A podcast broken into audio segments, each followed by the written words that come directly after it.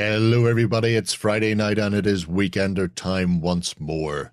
On this week's show, we're going to be checking out a fantastic boutique indie and diving headlong into a wealth of news from across the gaming industry. However, before all of that, one lucky viewer will be in with a chance to win King of the Dice, a board game where you try and attract citizens to your newly founded kingdom. Fun for all the family, and it could be yours if you pop a comment below and you're a subscriber to the channel. If you can also do the good stuff, share us around and ding Warren's dong, that really helps us out. But otherwise, sit back and relax because your weekend starts here.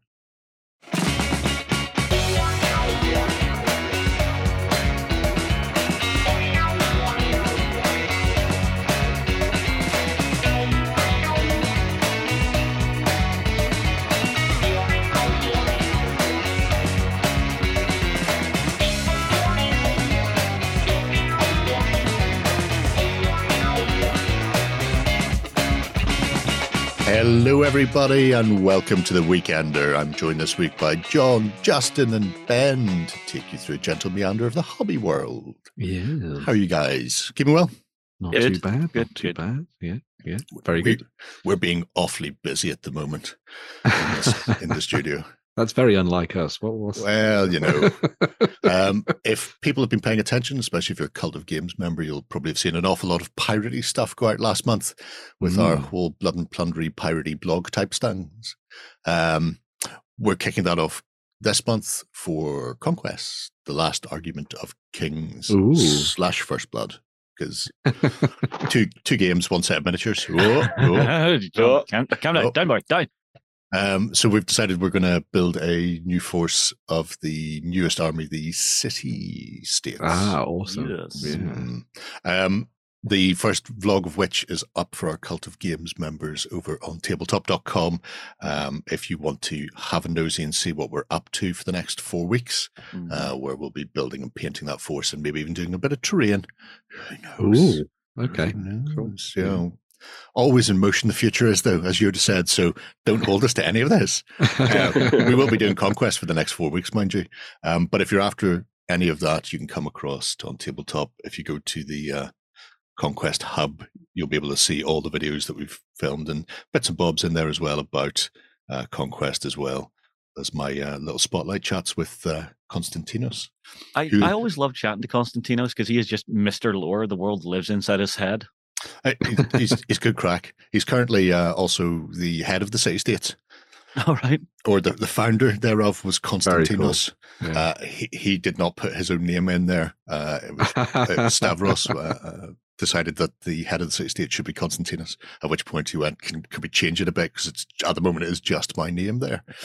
Um, I'll so just spell it with a C. It'll be They- they- fine. yeah, they pretty much just did that. Yeah, they spelled it with a C, and, and then they changed the surname very slightly. Um, so yeah, Platon is uh, is uh, Constantinos. reference, That's but very yeah, cool, though. Immortalized in the game. That's nice. Yeah. It's it's nice to see. Um, but yeah, we're we're going to be kicking things off with uh, some pike and uh, and phalanx action, some minotaurs as well. Um, might be a few unboxings and bits and bobs coming for that, and painting tutorials and and all sorts of good stuff. As much as we can cram into the next four weeks without uh, losing sleep or sanity, I think is the way that Uh, one's yeah, going to go. Sorry, I lost that about 11 years ago. Oh well, it's that, it's not a loss if you never used it to begin with. That's how I look at these things. Sanity doesn't run in my family. It gently strolls, getting to know each individual member. But anyway, so yeah, that's that's what we're up to this week. Like I say, mm-hmm. the Cult of Games members can see that now. Uh, I think it's seven day early access for the, the first mm-hmm. week. It'll go out on YouTube next week if you want to see what we've been up to, or mm-hmm. you can take a look at the Blood and Plunder stuff we've already done. Yep. Exciting times ahead. But now, exciting times very much ahead as we Oh my take a God. look at the most important part of the week. It is, of course, our indie of the week. Ooh. Ah. Sorry, sorry, Ben. Just Jerry does it better. Yeah. And- yeah, yeah. And the uh, the indie of the week this week is not because I've been spending a lot of time um, staring at Temple of the West's upcoming confrontation continuum. No, sir, Bob. It's No, not. you don't do not- that every night. No, I don't do that every day. No, I'm not constantly heading refresh. Um, but we're going to be taking a look at Simon Miniatures. Oh, okay. And I believe it is Simon, not Simon, because he is, after all, French. Not to be confused with Simon. Simon or come on. Just- Yeah, because that's not how that's pronounced. That's pronounced cool or not. They're just a That's website true. for rating people's paid jobs. That's it. Delusions of grandeur. Um, so, wow. so it's a small range. It is very much a boutique range in every sense of the word. Um, he was a Rackham sculptor. Oh, okay. Uh, and then after Rackham went away, he's gone on to do stuff for uh, Mierce, Mythic, Monolith, a whole host of companies. Uh, yeah, that, so, that Lycan definitely has a, a Rackham vibe. oh yeah, with Mm. Gail Bulg sta- stabbing people up, ski. Um, so I was looking at these with the idea that I could probably do some additional bits and bobs for some of my forces. So I've got um, too much confrontation, but at the same time, not enough. Weirdly, I'm looking to round out some of my things, but they're also very good just for other agnostic, generic fantasy style games. Mhm. Um, I say that some of them are are wicked, wicked impressive. That's Um, so cool. So they are on the larger scale, like confrontation was. Uh, Okay. you- You're looking more sort of 35 mil for the infantry. Uh, he does list all the heights though. So this this fella here, he's one of the more expensive pieces at 48, Think 48 euro. Uh, he's also 80 mil high. Wow. So he would be, for those who remember, the wargs of the waxing and waning moons from Confrontation, the big, oversized alphas who led the uh, the the Wolfen. He'd be a perfect stand-in for one of He's those. one of those. Yeah. Um, because it's it's easy to get regular sort of forty mil style uh, werewolves from various companies if you're after just a regular rank and file. But if you're after those big legendary types, slightly harder to come by. And he's absolutely stonking. Mhm. Um, so it's a want- mix, mix mostly of um, Kelty looking things and some evil, dribbly alien and alien or not alien, demon adjacent uh, people uh, for fans of Sláine and uh, Slough Uh, you have everybody's favorite horned king gimbling around the place. This tiny shriveled winky. Gim- oh God, I hadn't seen it. Oh, I cannot unsee. good times. Like SpongeBob, it's just there. oh, there we go. again absolutely gorgeous so um, i mean i've that is beautiful. i have a yeah. decent set of Is he rocking around with a, a clacker in his hand? what's an axe It's an axe. although it, It looks be a like one of those it could, yeah it could be a clacker clack. things you It spin look- around. yeah, it looks like a noisemaker. yeah sure Oh, It yeah, can, yeah. can be if you want to be Maybe he's If, a uh, football fan. if you want to bring back yeah 1930s football fans Oh, just as long as it's not a friggin' vuvuzela. yeah, well that's certainly a way of it modern version of the miniature. Yeah. yeah uh, but the the work that uh, simon's done is um is absolutely gorgeous Oh, it's because he, he yeah. he flicks back and forth between very elaborate, um, highly decorative pieces and then very minimalist. So some of the the Celt type um, savages, you know, they're they're no clothes on, beautifully, you know, sort of um, simplistic sculpting with very Right. minimal additional bits of kit on them. And then the next thing you'll see will be something like this. Um, Borgir. Yeah. So a Oh, hero man. of destruction. Uh, oh, I would want that as a leader for a Slaves to Darkness army. Oh he- yeah. he would fit very well with my um. I've got a range of Avatar of War resin stuff before they Oh, stopped making it. Yes. Um, actually, have about three hundred of them in resin. I'd probably live off that for the rest of my life, and a very similar style to the the armor for them, especially when you see the shield coming I was going to say I want to see the shield up the, the shield has got a ton. Also, it's a proper demon looking great sword he's got there as well. Almost Mm. like the Quillons have become a, a pair of maws that you can just sort of imagine clamping down when he's ran somebody right up to the. Uh, the the hilt. hilt. Yeah. Oh yeah. that's but even cool. d- even down to the the sort of the fur and the skin. Mhm. I mean, even the cape with all the tiny little chains on it. wow, I love that shield. Oh, that's good.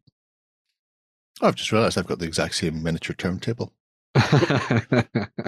If, That if means only, your boutique as well, Jerry. yeah, if only I ever had anything to put on it and rotate and take photographs of.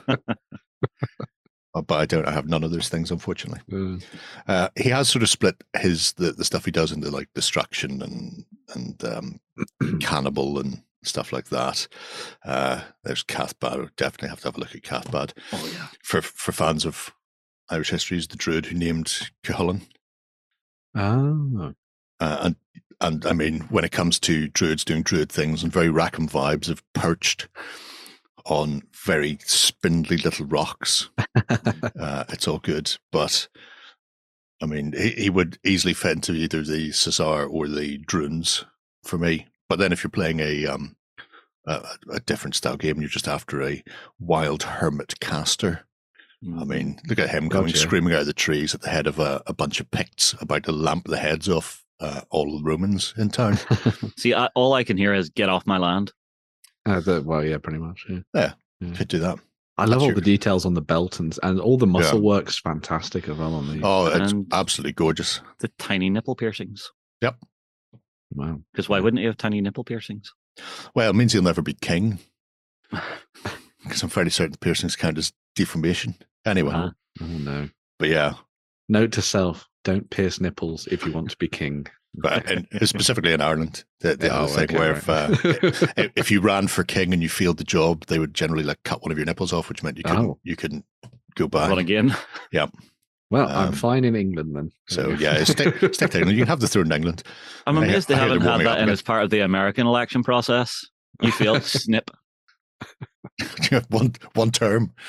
as, soon, as soon as you're finished, Nipple off. boom. Uh, But yeah, Cathbad's an absolutely gorgeous. that's son. lovely. Can we have a look at the? Was it Canute and Otto? I think that that little set. Oh. Canute is yeah, Mm. Canute is great Mm.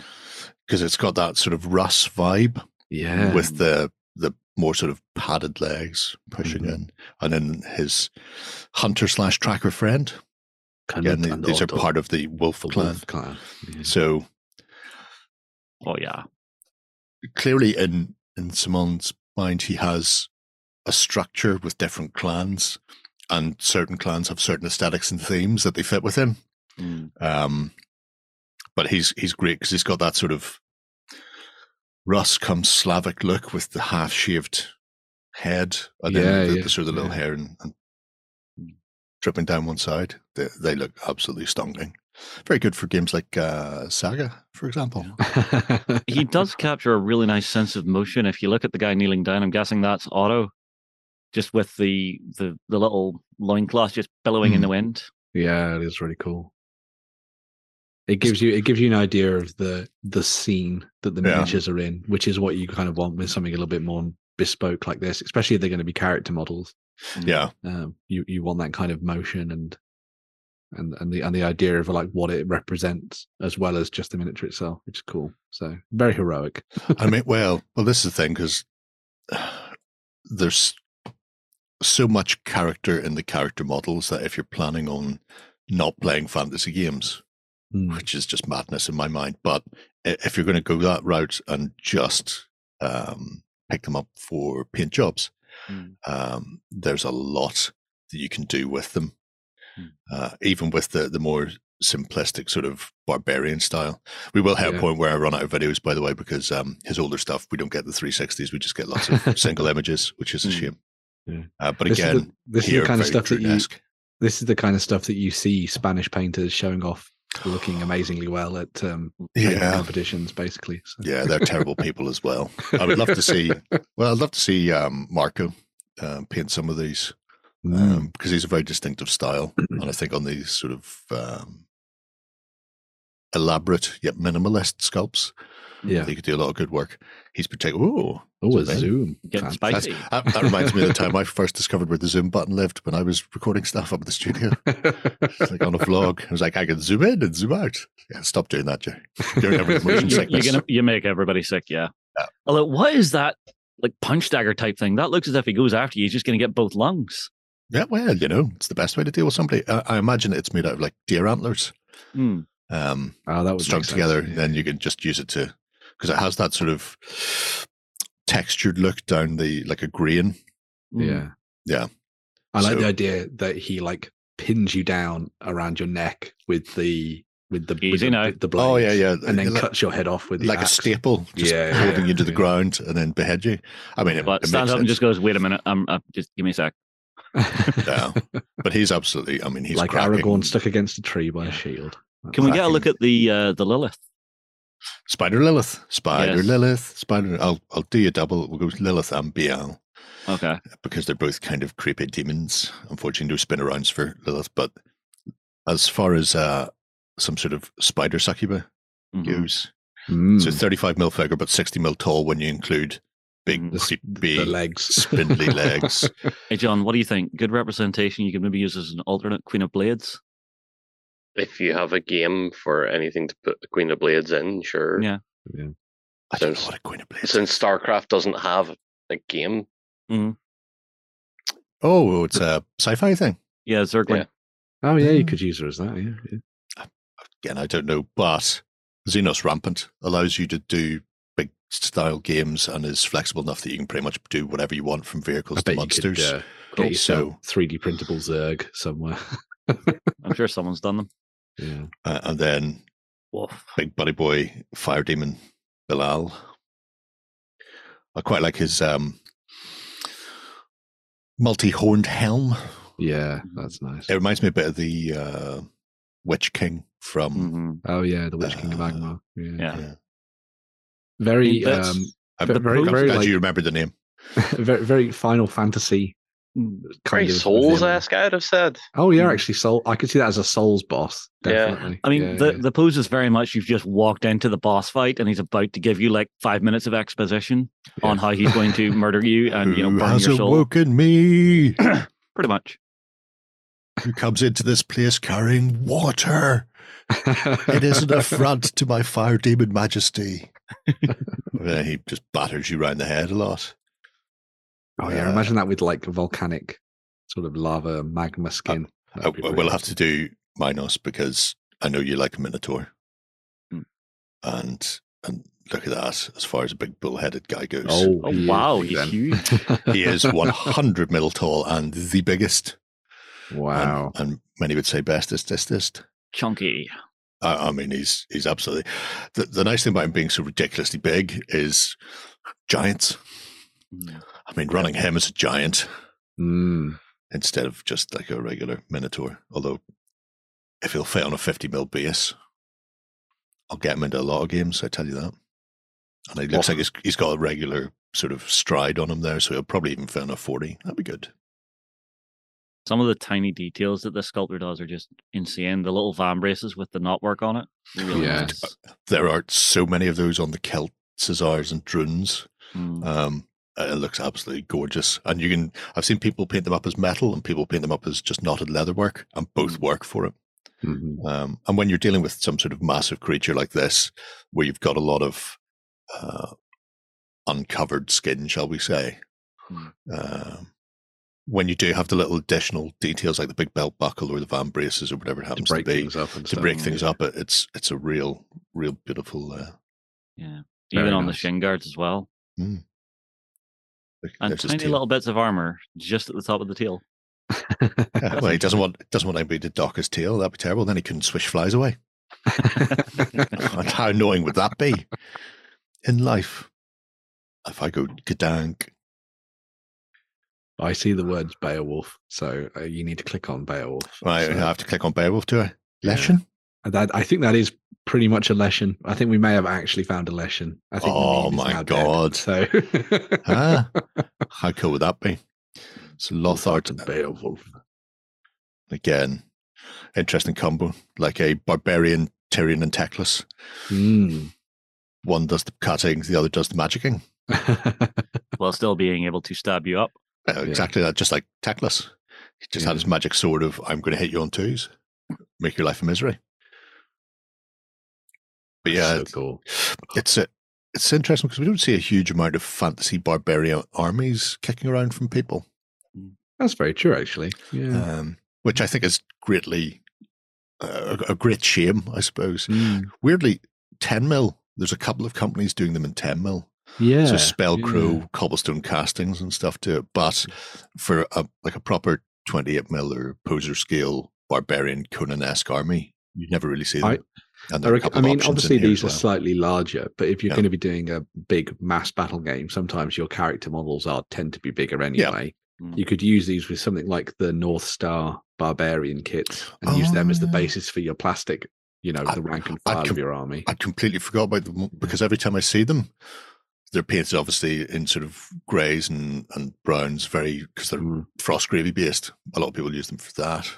So I, even the box art is blue greys and, and that sort of. So, but in my head, I always think Conan, sand, desert, hot things, Yeah, yeah. and I never even thought of the barbarians existing for twenty eights in that. But yeah, that's that is a plastic, and they they've done a, a second box of those as well. Haven't did female and male Female and male, yeah. so you could mix and match those together to make your rank and Oh. file. Use these as your characters, and then throw in some of the bigger monstrous creatures as your kind of big beasts, like the hell deer and like the that. Leshen, which which comes as regular hell deer or can be used as a mount for this oh fellow. wow! Excuse me. It's it's so gorgeous. It sucked all the air from my lungs. But yeah, The thing that I like about that is that if you're going to be diving into doing something to do with like the Fey realms or something as the kind of the basis of your army or, or your collection or your warband, Hmm. or maybe even in a role playing game, because the Fey realms you can either go like nice and pretty, or you can do no, this is really weird and twisted because nature has taken over everything, and you could have like these sort of twisted, sort of Fey fairy creatures, sort of going back to that kind of old version of the mythos and stuff. Hmm. Well, I mean, um, Osprey's upcoming Doomed game. Oh yeah, Imagine Wow, one of these coming out of the trees as a, a twisted, radioactive hell deer. yeah. He looks so happy as well. That's, that's what he looks like.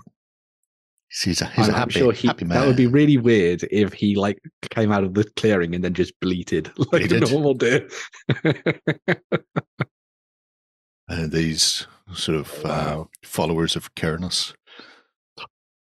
They've lived too long, or they've uh, they've just not learned to die yet. Again, even Adeninda's um, champions for plague bearers. Yeah, yeah. Th- This is why we learn very quickly: do not touch things in tombs. Otherwise, this happens. Do not walk into the glade and touch the stone. or into the barrow and steal Yeah. that magical sword. Oh no! If you didn't steal a magical sword, you don't kill uh, Witch King. Because uh, if I hadn't been for that, all bets oh my were off. god, there are so many. Unfortunately, not. There's only one more little page. Oh, And then it I want to see Okay. Siegfried. You want to see Siegfried? Yeah, I want to see what it looks like. Paint it. that is very. Well, if I'm do that, uh, going to open Lord Death then. that is very Mierce. Yeah. uh, is Siegfried. That is very much in line with Nice. with that style and design and aesthetic and stuff. Yeah, I wanted to get a look at at least one of them paint it because it, it it's good seeing it and just bare, but whenever you see someone who's done a really good paint job on it, you can Oh, yeah, really start to pick out some of those amazing details that have been worked in. I mean, look how fine and delicate the fur is on that cape. Hmm.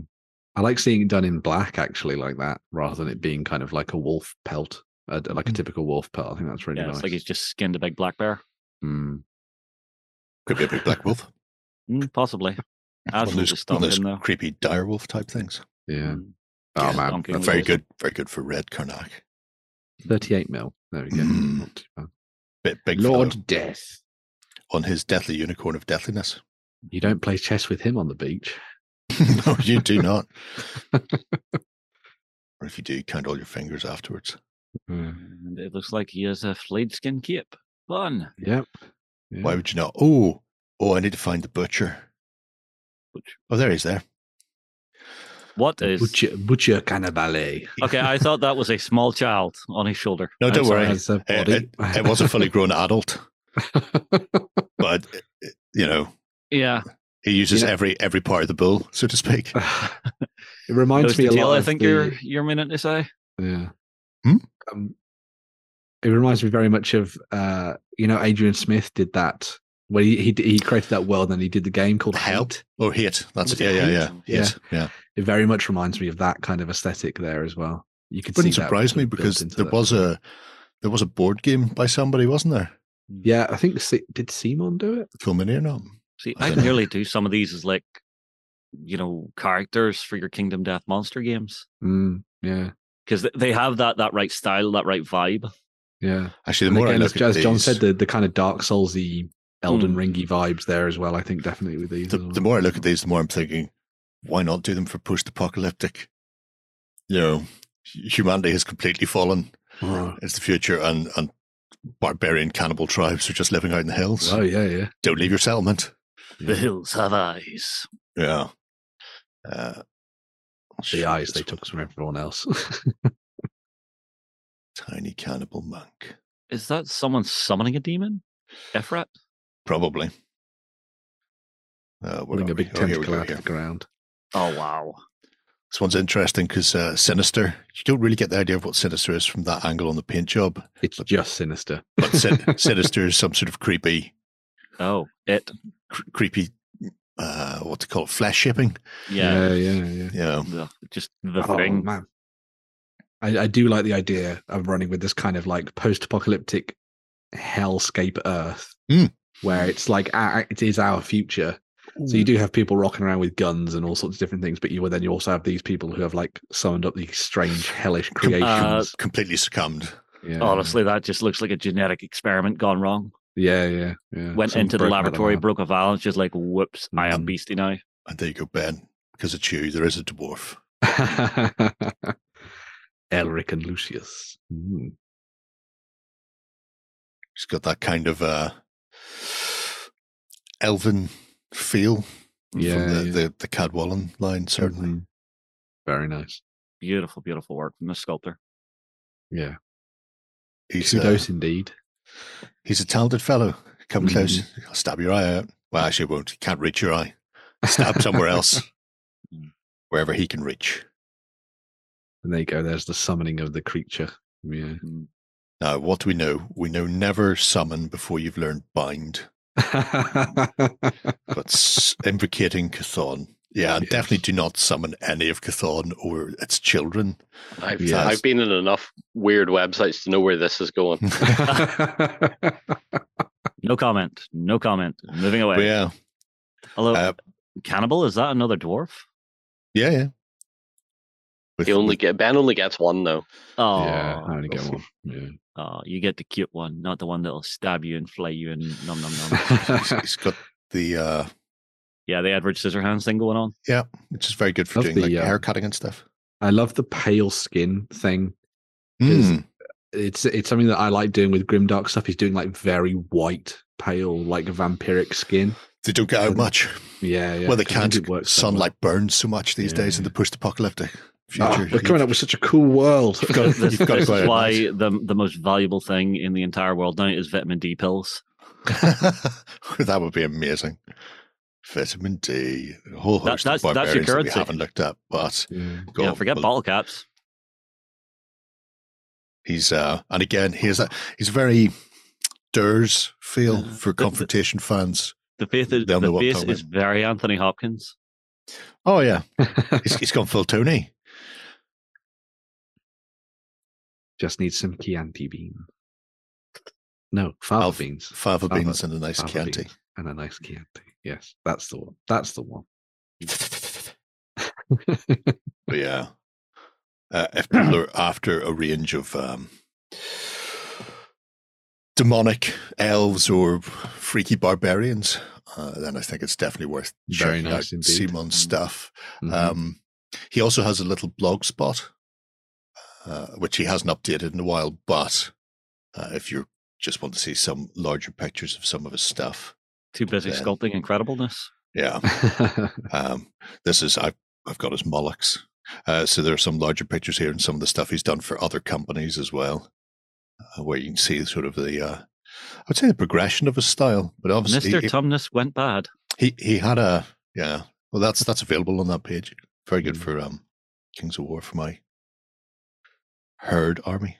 Mm. Uh, but yeah, you can see where his, his sort of style started back with Rackham, Mhm. and he sort of refined and stuck with it. So Mm. many. It's really bad It's me looking it's- at old Rackham miniatures because it just makes me sad. I don't own them all. It's it's dangerous that his style works so nicely with Boris's work as well. I think. Oh yeah, oh very much. so. things could go very very badly for Yeah. people's wallets. I, I see. So, but yeah, it's, he's one of a, a handful of creators out there, sort of uh, Mhm. Servicing the confrontation community. Very cool. So, so yeah, cool. Awesome. it's nice to see, and uh, and going to hurt my wallet. what else am I going to spend money on? Electricity bills, please. Oh, food, phone bills? No. Doctor's bills? No. No, none of that. Well, we don't have those. It's quite good. Right, that's enough of our indie. We're going to take a quick swish, and when we come back, checking out all the news from the last week. Coming to you from the center of Northwestern Europe. Covering board games, war games, card games, and all that sh- you love. It's the m- news. Okay, we're back for the news. I feel newsless, adrift in a sea of non-news. I've been away for so long. What's been new in the happening? Well, uh, some pretty awesome news coming out of uh, the folks behind the Lone Wolf uh, game book series. Uh, a lot of folks will remember that this was originally penned by Joe, uh, Joe DeVere, Yep. uh, or DeVere, however you want to say it, I suppose. Uh, back in the day, um, featured the amazing artwork of Gary Chalk. Who has been instrumental in a lot of fantasy worlds, including a little bit of Burrows and Badgers and confrontation. get we it were just talking about. and Yeah. confrontation that we're talking about here. Um, so the Lone Wolf series, well, is returning, but has already returned with its definitive set of editions that uh, started, I think it was last year. Mhm. And they're moving through into 2023 and into 2024 as well. So uh, we're going to be seeing the definitive versions of these books as uh, as planned by Joe and his son Ben, who's working on the couple of the last couple of books of the series since Joe sadly passed away. Uh, but there's going to be the whole 32 books, 33, I guess, by the end of this. They're Mhm. going to be hitting the ta- uh, hitting tabletops or people's bedrooms and all sorts of different places on the train, on on planes, in automobiles. Ha ha ha ha. Mhm. Uh, where you can sort of dive into your game books and have some fun with this, rolling dice and seeing if you can survive. Um, the sort of uh, the, the focus at the moment is on the Kai series, so the Legend of Kai. So that's Hmm. following uh, uh, the mighty the mighty warriors of of his world. Um, as they try to save the kingdom and all that kind of good stuff, uh, but there's also going to be expanding into loads of other stories and things that were told by Joe as part of this world as well. Um, as I say, these are the definitive versions, which means that they're the sort of the, the fullest versions of the books that, they, that they have ever done. Essentially, they come with the nice new artwork on the front covers, but all of the original Gary Chalk artwork for the interiors is remaining the same, which is one of the big things sweet. for this for a lot of people. Um, if you've never played a Lone Wolf book before, it's a little bit like diving into the Fighting Fantasy series. Uh, But the thing that I really liked about the Lone Wolf books uh, from the couple that I've played from the the first series is that it's much more structured. It's less you wander in and you have a vague idea of what you need to do, and then you just die. yes. Um, there's very much a story and a purpose to what you're doing, and it's all about making choices. Obviously, as you go through, and you still have different branching paths that you can sort of venture down. Um, but uh, as, as a whole, the narrative is much more structured, uh, and it feels like you are actually inhabiting the world of these characters and, and stuff as you play through, which is quite nice. Yeah, from Um, from what I remember, and I haven't picked up any of the Lone Wolf books since. you know, well, let's not say when. Um, but in a fighting fantasy, you could you could do the old I I go right, and then it Yeah. just goes, oh, trap falls on your head, you're dead. yeah, Uh, so Yeah. there was very definite one solid route through that maze Mm. to your your win, uh, and if you didn't follow that, you didn't win. Um, the Lone Wolf books were, you know, maybe maybe there's a more direct route you could have taken, yeah, but just Yeah. because you you branched left instead of right doesn't mean that your game's over. It means you just take a different path to the the, the Yeah. finish. So there's still a, a conclusion. So it was um it was an interesting way of doing it, and, and yeah, they were they were a Very lot of cool. fun. as, as I say, uh, Joe's son Ben has been handling the the last couple of books in the series, uh, and so once this all comes together in 2024, there'll be this massive, huge collection of Lone Wolf books that you can dive into and have fun with. But if you want to experience Lone Wolf in a different way, um, Stone Sword Games, who've actually worked on some games that we really like, uh, like Mm. Hogs of War and Senjetsu, which we talked about on Kickstarter last year. I've got Um, Hogs of War next door. It's a great game. Hogs of War, fantastic Mm. fun, yeah. Uh, they're also working on the Lone Wolf, the miniatures game, which is looking very, very cool. It's going to be a big cooperative adventure, as you might have imagined, Mm. uh, where you play out particular stories from the Lone Wolf saga. Uh, and as you can see, it's going to have miniatures. Mhm. Um, there was talk, interestingly, uh, I think it was last year or the year before of actually there being Lone Wolf miniatures out there in the world um, from a couple of different companies, actually. Um, but obviously, these ones are going to be the ones designed for the board game. Fingers crossed, the ones based on the old Gary Chalk artwork also come out. That would be quite nice. Well, I know But, uh, yeah. Westfalia. We're talking to Gary about Yeah, doing yeah, those at some yeah, point yeah. so, I know Um, I've got one that's never been released. You, Mm. oh, 'cause I nearly not- swore. uh, but yeah, some some amazing miniatures there, as you can see, for some of the the warriors of Kai and stuff that you can throw into your games, and it'll be really fun to see where this goes. Um, there's also been like a video game and all sorts of different things for Lone Wolf. So if you are interested in it and you want to give it a go, there's plenty of avenues to do so. You can also access a lot of the old, um, sort of older versions of the books online Mhm. uh, as well, which is quite nice. So you can go and play through some of the game books yourself and that kind of thing, and, and see what you think of it. But yeah, Lone Wolf man, if you if you're not giving it, giving it a look and you like game books, check these out. So One Yeah. quick question, Ben.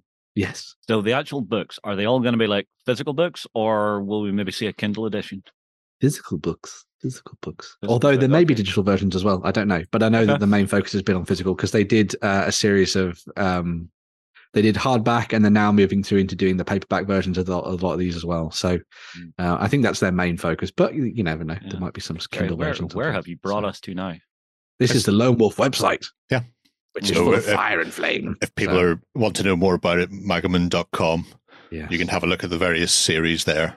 hmm Uh, what can you go through any of the books on here, or I, You I've never, I've not, here, yeah, no, but uh, but yeah, but it shows you things like the the world that you're inhabiting and, and that sort of thing. So you that's can, cool?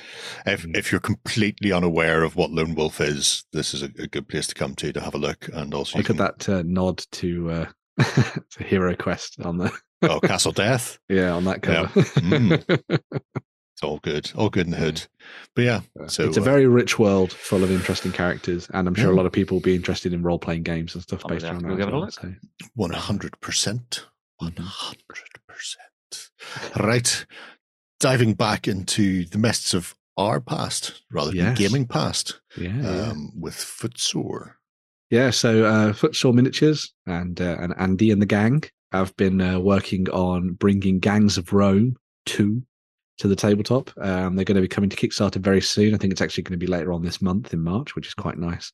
Um, for anyone who who doesn't remember, Gangs of Rome uh, was a great sort of skirmish game set in ancient Rome where you took on the role of, as you might have imagined by the title, The mob. Gangs of Rome. The, yeah, You- and you- uh, You played a dominus, a house dominus, Yes, attempting to yeah. get to the uh, the upper echelons of society in the Senate. exactly, And the yeah. best way to do that is by murking all of your opponents. killing people in the streets, Yeah. burning down temples, destroying their businesses, and all, and all sorts. Or, you of know, or things, occasionally yeah. building temples. or, or building temples as well. Yeah, yeah. You Um, appease the gods. yeah. But uh, as well as kind of revamping and refreshing the rules, um, all the existing miniatures I should add are going to be um, available for you to use with this. So don't worry if you already have a whole bunch of Gangs of Rome stuff sitting around; it's still available and useful and stuff. But they're also going to be working on uh, a series of new miniatures to go alongside the Kickstarter. And these are the Vigiles Urbani, Urbani, which were the kind of firefighters slash police of ancient Rome. Um, they started off as mostly just being a, uh, a slave, Hmm. essentially organization that was kind of banded together to kind of patrol the streets and that kind of thing. So if you did, if if you, if you got caught doing something bad, you could maybe get turned into a policeman, Hmm. which is I an mean- interesting way of thinking about things. I do Uh, like the skulls because they have the the lethal and like less lethal options. yes, I do say could get, less I could lethal get you with my because- gladius or beat you up with my stick. Yeah, Yeah. So the the stick might survive unless you really piss me off. That's their Yeah. firefighting equipment there. yeah, A stick. Bash A, fire a stick yeah. and a pick to uh, pull, Yeah. pull the thatch down and, and uh, Yeah. beat it out. Yeah. So, um, as I say, these were essentially used as firefighters and police within ancient Rome. So they're going to be the perfect kind of foil, perhaps, to your gangs. Or maybe you can slip them a few denarii and get them on Mm. side to help you out in some of your endeavors. Um, interestingly, I was doing a little bit of research on them, thanks to Wikipedia. Lovely, lovely Wikipedia. Uh, and it was saying that um, they eventually did get turned into an actual organization of freedmen uh, later on down the line. Um, shame. but when the Great Fire of Rome actually happened, they did very little actual firefighting and actually just looted like everybody else. Yeah. um, which uh, you know, It's- it's the was Blitz part of course. Yeah. I mean, Um, free shit. Yep. Well, yeah, exactly. That, that's the battle cry. yeah. Um, so yeah, these are going to be available as part of the the new Kickstarter. They've also been previewing a whole bunch of other stuff as well. If you're interested in Gangs of Rome, there's a link in the article to their Facebook group where you can go and see all the different previews that they've been showing off of some of the other characters they've been working on. Uh, and yeah, just keep an eye out for the Kickstarter, which is coming soon for this one. Gangs of Rome's a lot of fun, um, and it's a very different sort of ancient historical war game that I think Mm. people should be having uh, having a look at and stuff. I, I think this Guessing might it's be a nice one as to look well. at. Jerry, you know that we're doing our, our four week vlog cycle. Mhm. Something like this, I think, could be fun to do for us. I keep asking Lloyd to build my room, and Lloyd keeps saying true. no. Well, it wasn't built in a day, so It's it's not been built in the four years I've had it. Lloyd is very averse to building all my stuff, and I don't know why. But yeah, they're, they're lovely looking sculpts as well. they are lovely. They are. Yeah, they are. yeah. But yeah, um, I seen there's some tweaks coming to the rules, but Yes. because a big selling point of the original Gangs of Rome was uh, your gang members were randomly generated, so Uh-huh. theoretically, new two should be the same. Yeah, yeah. um, which means you, you could end up you could buy additional randomly generated cards for your um, to to play your your models as different gang fighters. Um, I believe all of those are going to remain, so they may be changing the names or how some of the attributes or abilities work in game, but all of those um, existing fighters will still be usable in the second edition. Cool. If that's the way you plan on going. Yeah. So yeah, very cool stuff there. I think from from. It's nice to see it back. Nice to see Yeah. Yeah. Rome, Rome is the mob. it. Isn't that the way it goes? Pretty sure that's what it was just before I stabbed everybody up like Batman. All right. Uh, War Cradle are going all uh, ancient ancient Egyptian style. yeah, uh, in in a strange way. So Mm. uh, one of the big new terrain kits that's coming out from uh, War Cradle Scenics uh, for the month of March was previewed uh, last week is the Immortal Tombs um, terrain set. Um, so this is going to be another one of their big um, pre-colored slash pre-painted, however you want to say it, Hmm. uh, kits, which you just you know whack together with glue and away you go. Essentially, uh, this one's been designed to kind of work as a, as you were saying, Jerry, kind of ancient Egyptian slash Stargate slash uh, grimdarky Warhammer forty thousand Yeah. Necrons, Yeah, non-crons. non-crons. Yeah, just, just break out the texture paint and go right over the top of that circuitry. Yeah, you could do, yeah, very easily. Yeah. Yeah. Yeah. So um, this is a set of uh, so you've got the big pyramid, you've got obelisks, you've got tombs, you've got all walls and all sorts of different things. So it's it's essentially a really good, great way for you to build yourself a big kind of ancient settlement on some lost, forgotten world. Um, so if you're looking to send, for example, the Death Watch in to cleanse a Xenos ruin, or maybe you're a research team of the uh, Adeptus Mechanicus who are trying to work out what secrets lie within these vaults. Uh, maybe this would be good fun for setting up some interesting scenarios and stuff on the tabletop. Um, as I say as well, uh, all of this stuff is kind of pre-colored and, and ready to go. So you just whack it together with glue, and uh, and away you go. Should be quite nice, as, as I say, for um, grim darky stuff. But you could use it for a whole host of other games as well. I'd love to use this as some kind of exploratory mission in something like Stargrave. So maybe set your games instead of them being on kind of like an inner inner sort of rim planet or something, have it set out in the far, far distance distance of the galaxy as your uh, your your crews are running into interesting stuff. Maybe to do with that, maybe work it in with that new supplement that's coming out for Stargrave, which is all about Side weird hustle? and wonderful stuff. Yeah, oh yeah. no, yeah, no. Side Hustle's the card deck. The, the next one, yeah. Yeah, the next one where, where they've got like weird alien traps and stuff in it and all sorts of Mm. things like that. I think this terrain would be perfect for something like that. Just So- wondering if you just uh, airbrush like a glowy line Oh yeah, around yeah. all that, and then Yeah. just get a big chrome marker, and then just go back in the middle and go chrome all the way around. Maybe. So you've got the glue on either side. that would work quite nicely. I'm, Yeah. I'm just thinking about uh, an easy way of doing it if you're going to go sci-fi. I still Yeah. say just go over the top with texture paint and use these for fantasy. You've got a big old historical. Egyptian-y slash, uh, you know, Tomb But Kingsy city. Essentially, Weird, weirdly, so. getting big gateways like that um, is relatively tricky for uh, fantasy and historics. In 28, it's Yeah. it's not Yeah. the the most um, reproduced, shall we say, That's true. uh, version. Yeah, Whenever you look at, at doing sort of um, historic Mhm. and fantasy, you, you tend to get very European stuff on a, a large amount Mhm. of times, and and finding Mediterranean or Egyptian or Near Eastern less so. Although Yeah, I will say, if you wanted to go a little crazy with this, because it's all HDF, everything there is going to be See. hollow. So all of those circuit boards, you could actually go in, bore out the circles, and put in some LEDs and do a little circuit board in behind and light do. them up very, very Yeah. easily. Take it to I'll, the next level. I'll leave that to you. Once Lloyd's got my once Lloyd's got my room built, then you. Does Lloyd have your room to build that. it? No, it's all sitting here. He won't take it off my hands. He keeps saying no. Actually, he doesn't first, say no. First problem. He, he keeps saying other words that are short as well. All the Um, materials punchy. are there. The, uh, the, yeah, yeah, the yeah. workman's just not turned up to do anything with it. Uh, just the worst. Uh, I will also say that the, the the. Immortal Tombs set is all going to be available separately as well uh, in, in the future. So Hmm. uh, you can either buy the big bundle at the moment, or you can wait and pick up each of the individual terrain elements um, separately, and uh, and away you go. Have some fun with that because it's the same thing as they've done with the rest of their War Cradle Scenics collections and things. in the past. and there are there are some good like Necron esque battle mats out there as well that you very can grab. much so. Yeah, yeah. Sweet. Corvus Belli yeah. doing uh, something a little bit different. Yeah. Yeah. So uh, they like diving into uh, sort of quirky board games occasionally, Mhm. I suppose. they've done ones that are very much more in keeping with them, I guess, currently. Yeah. So they've they've they've done their Infinity ver- the Infinity version. They did um, they've done the Warcrow Adventures set and and stuff. things Yeah. like. Yeah. Aristeia and things. Uh, but this one is set within the world of Infinity, Mm. uh, but it's a little bit different. So this is a family weight board game that's coming out called Rem Racers, uh, and Rem stands for remote. So in this game, which works for Mm. two to five players, this is going straight to retail. By the way, there's no Kickstarters or game fans or anything involved with this one.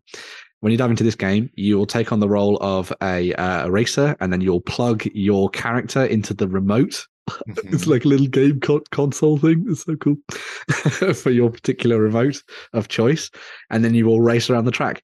As you might have imagined, the aim of the game is to come in first. Who would have thought it in a racing game, right? Mm. Mhm. Um, but as you're zooming around on the tabletop, you'll be able to use the special abilities of your REM racers as they zoom around the little remotes uh, in- and uh, use like little special weapons and all sorts of different things and ramming and that kind of stuff. Uh, all the little templates you see, those kind of like red orange things, they're used for maneuvering on the track. So you'll be able to zip through people or, you know, glide around corners and all that kind of thing as well. Um, and then you have little templates for like flamethrowers and mines and all that kind of stuff. As, uh, things, but things Oh, quite like nice. Mario Kart. Yeah, it's like Mhm. Mario Kart, but set in the Infinity universe. That would be the best way of it describing it. I do have to say the voiceover for the trailer is pure cheese. well, yes, It but I think the so game is fairly cheesy. Yeah, well, I mean, you, you don't imagine this as like the adults of the Infinite Universe. You imagine this as a bunch of like kids in the Infinite Oh, yeah, Universe yeah, on a yeah. back alleyway that have just like spray painted out a track and they're each working on it at home. And it's almost like one of the old like Beyblade cartoons where it's just very them so. working their stuff up. Yeah. Uh, Essentially, I see this as that this could e- easily have been turned into a Saturday morning cartoon, probably Yeah. somewhere. But uh, but yeah, I think this looks like it could actually be quite a lot of fun. Um, I like the idea of them using the the universe of Infinity um, to kind of go off in different directions. Yeah, Uh, ex- and thi- explore what's happening when it isn't Yeah. just a war. exactly. Yeah. and um, uh, you know, clearly somebody within their design department was like, "I've got a really cool idea," and they went, "Let's see if it works." and I think that's really awesome. Yeah, uh, but for it, it's doing a so. lighter, cuter, funnier side to the Yeah. Infinite Universe, which is I'm- normally quite quite hefty. I'm now waiting for Infinity Horror Edition. I'm wait. I'm waiting for that proper. oh my god, Holy crap! I'm scared out of my pants. There's like a weird they hit all the genres. thing behind me. Yeah, what, are, yeah. are you Yeah. wanting like a, a horror dungeon crawler for Infinity then? Oh man, that's it. Just that. Being stalked by like an uh, by like a an Aleph bot that or something Because that's they, gone they've wrong. they've clearly got the world. They, Yeah. yeah yeah You know, there's Mm. bound to be if you can do something cute and fun like that, and then have regular Infinity. There's bound to be something on the other end of the spectrum that we all want to see soon. Oh, yeah. Well, I mean, surely you could be like breaking into an Aleph laboratory with like an elite crew, just seeing what horrible experiments and historical just- figures they're bringing just back to life. Just take the body horror elements of um, Ghost in the Shell. oh yeah I just yeah. really plug that Yeah, with a lean load of into cyberpunk there you thrown go into it. Mm. Carlos there's your next idea Carlos. John. Yeah. Give John a call. So presumably the little controllers then you set your speed and things like that. Yeah, yeah. So it's got Uh, little so dials it's all on the at the same side. time. Yeah. Yeah, And then Yeah, and all your movement seems to be template based. template based and stuff. The- And you've got each of the char- each of the little remotes has different special abilities and things that it does. So you can mix and match things, which I think is quite nice. So there's a modular element to it. Also, the track looks like it. Oh, well, obviously breaks down into modular down elements. modular, yeah. So you can change the track up in different ways. It seems like something that you could easily expand as well. So if they wanted to Mm. throw in more races or more track ideas and that kind of thing, they could do that in the future. So I think I think this seems like a really cool idea. I'd like to give it a go at the least. Well, so hmm. look at it this way, John. If you wanted to do any painting on this, you could paint them as F1 teams. F1, you know, do Ferrari, do Well, Red no, we can't- Bull. You can't do Ferrari because they catch fire. You can't do Mercedes because they'll not stay on a straight line. You can't do Haas because they'll be in a wall. You can't do Alfa Romeo because they'll be upside down. This is why these Yeah. companies don't exist anymore in the Infinity mm. universe. This is why this is why Formula One does not translate into board game. Yeah, or 'cause never one, should. One mistake and you are gone. You mean Yeah. they all stayed on the track for the duration of the entire game? I don't think so. Yeah. I haven't seen a race like that in years. Yeah. Yeah, or that. where the car doesn't just go, yeah, no, I'm done. Breakdown. Right. S- Interesting REM racers then. Uh, Mm. one called Lightspeed, I think is cheating. If it's moving at Lightspeed, what are the rest doing? I, I see a flaw in their plan right off the uh, the bat. But uh, moving away from uh, the world of Infinity, Mantic are revisiting an old friend. Mm, Um, So they've announced Dungeon Saga Origins, yes. um, which is both a reboot, a revamp, a prequel, uh, a new way to play it, so much and more and and less. We don't know yet because they haven't really given us too much to go on. Mhm. All we know is um, so far that it will be a prequel to the existing Dungeon Saga as far as story and characters go. So uh, the original characters are all back. Uh, which means Orlaf the Barbarian gets to smash face and Madriga the Magician gets to go, why are you doing that? Please stop doing that. Like, will you not protect me? Oh my God, I'm going to die. I'm going to die. You feel that? Uh, I, I just remember our first let's of- play of this, you know, rips the loincloth off, runs screaming into the dungeon, and then all you hear is a little help. yeah, well, yeah, that is a standard tactical maneuver. Um, Yes.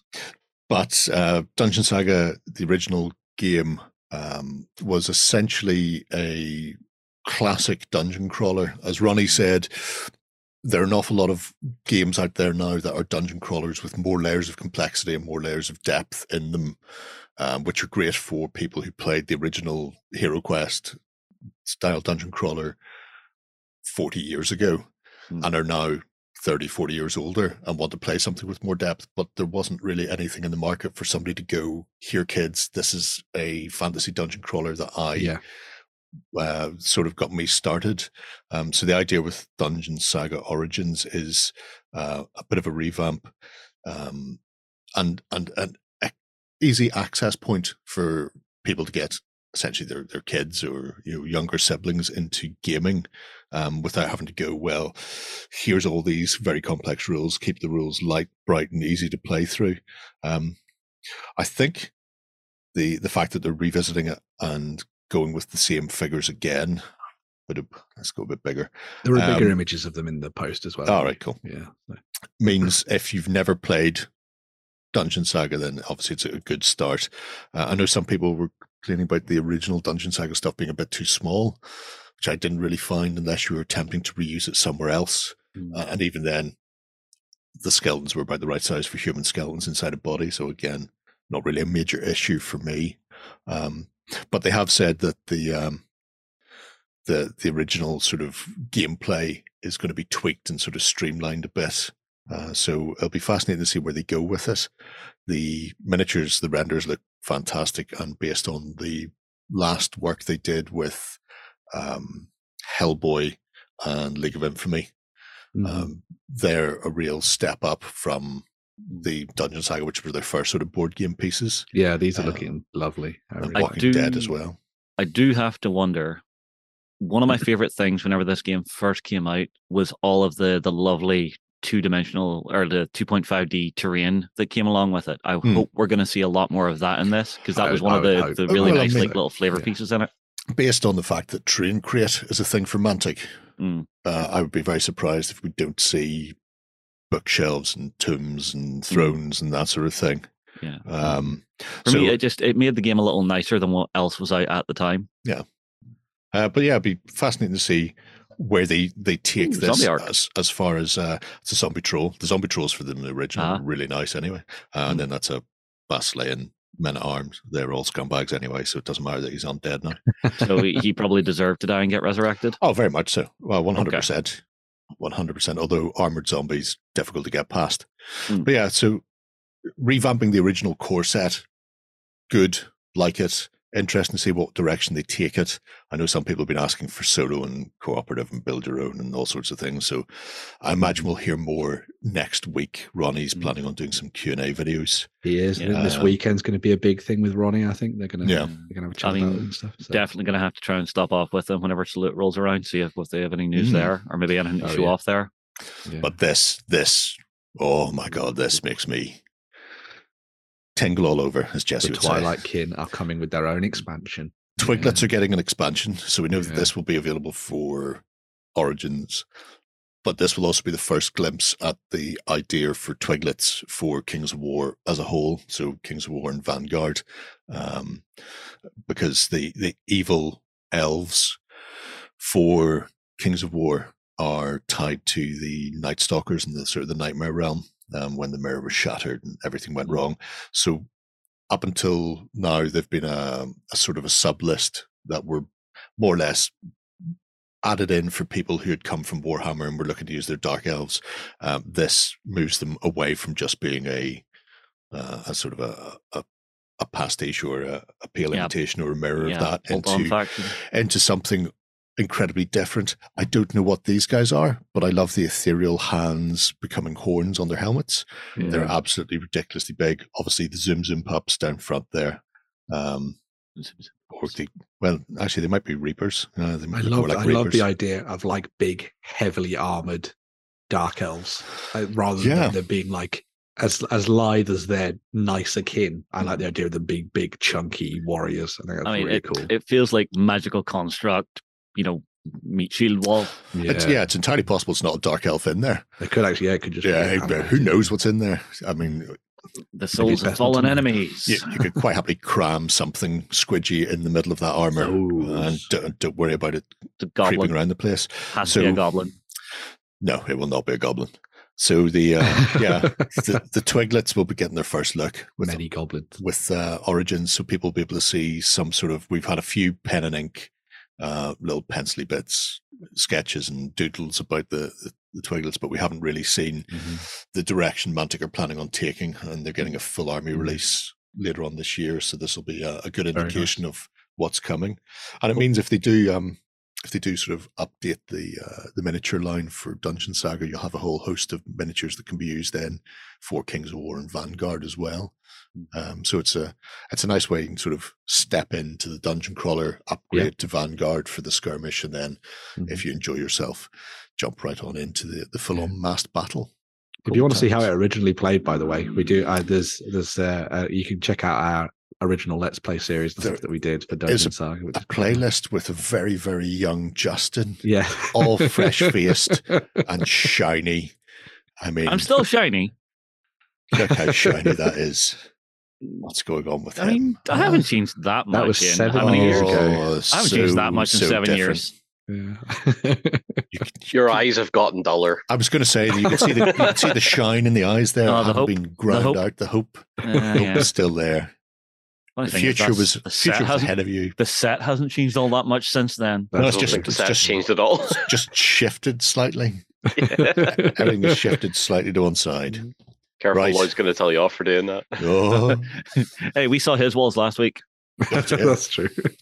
oh man! Right, uh, sticking with fantasy, but Mm-hmm. going a bit more the steampunk Yes. with Yeah. everybody's favorite Kharadron overlords.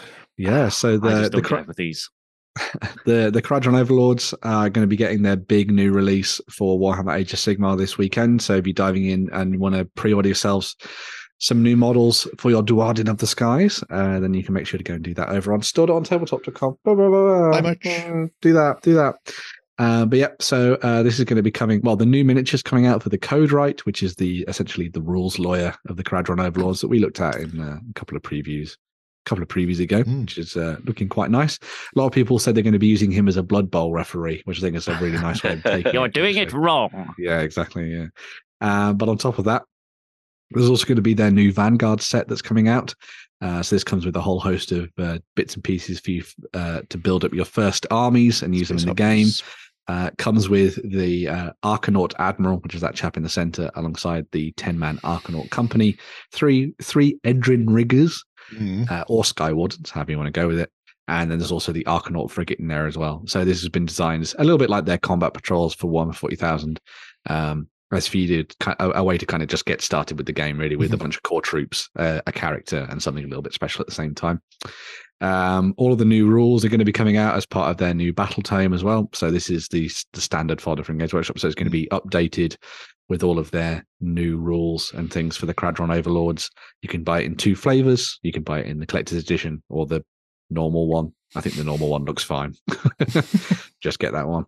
Um, and there's also going to be updated Path to Glory rules in there as well. So if you want to take your characters through a more narrative campaign, you can. You're also going to be able to pick up all the additional gubbins that you tend to get with uh, new armies. So you're going to get your new War Scroll cards and your tokens and stuff. Uh, and there's also the new dice. I think the dice looking quite nice. I like that kind of orange and uh, and black look to them. Mm. These could also be quite nice for use with the leagues of Votann, I think, as well. I, it's I, quite- s- I it's still wish they would do a data card equivalent for 40k. well, yeah, but they change far more often. Yeah. but, uh, but yeah, that's true.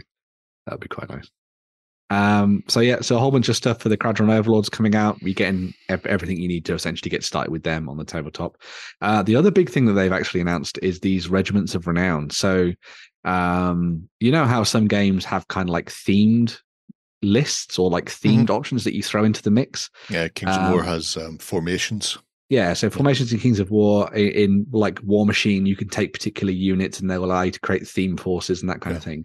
Well, Games Workshop are trying to do the same thing with these regiments of renown. So the idea is that you get, for example, in a lot of these sets, a character alongside a selection of troops, and then they can be bolted into your army for a particular faction. So in this case, the Soulblight Gravelords, and it will come at like a, a cost of points essentially, hmm. but it'll give you a ready-made set of additional troops with some special rules attached to them at the They- same time. which they do quite nice. something a little bit different than if you just bought them straight from the Yeah. list.